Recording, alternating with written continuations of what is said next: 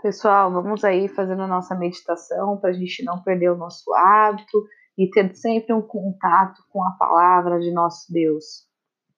Onde estão as nossas coisas? Deem graças em todas as circunstâncias, pois essa é a vontade de Deus para vocês em Cristo Jesus.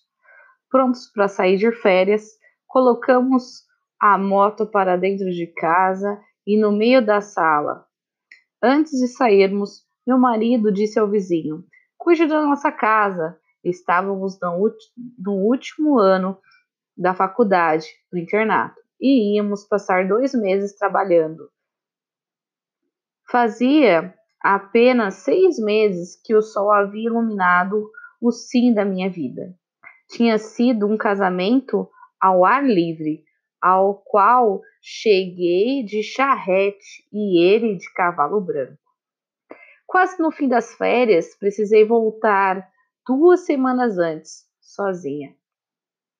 Abri a porta da sala e não vi a moto.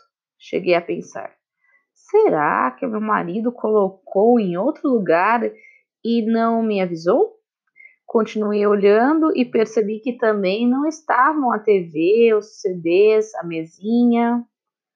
No quarto, o guarda-roupa estava vazio e quase vazio e algumas peças restantes jogadas ao chão.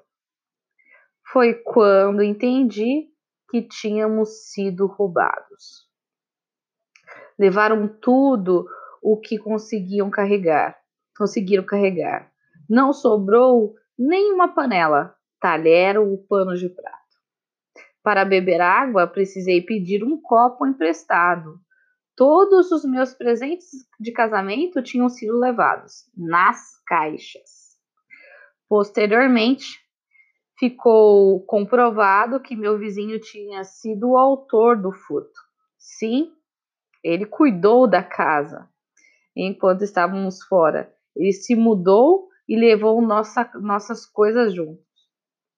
Ele não era um, era cristão e sempre ouvíamos gritos de briga entre ele e a sua companheira.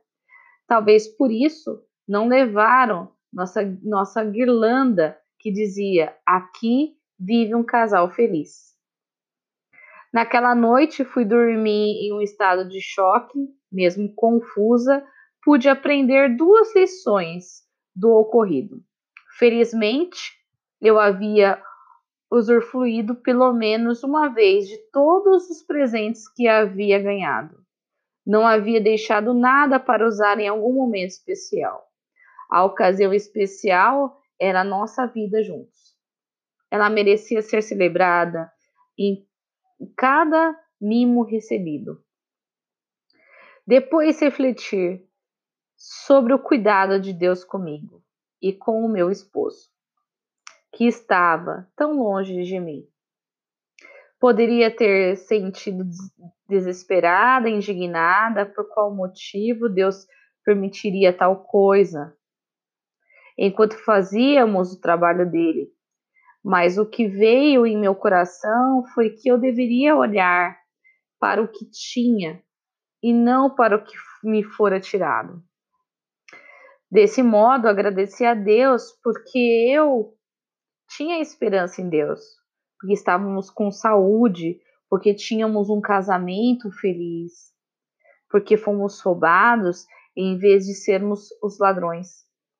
Assim, no lugar de reclamar, encontrei motivos para agradecer. E você, pelo que pode ser grato hoje? Pessoal, Seja grato pela vida de vocês. Seja grato pelo momento que a gente está vivendo. Seja grato. Seja grato por você estar partilhando de momentos com a tua família e que você pode cuidar deles e eles podem cuidar de ti. Agradeça a Deus. Peça discernimento para Deus, para que você encontre o que agradecer, que eu tenho certeza que você tem muito a agradecer.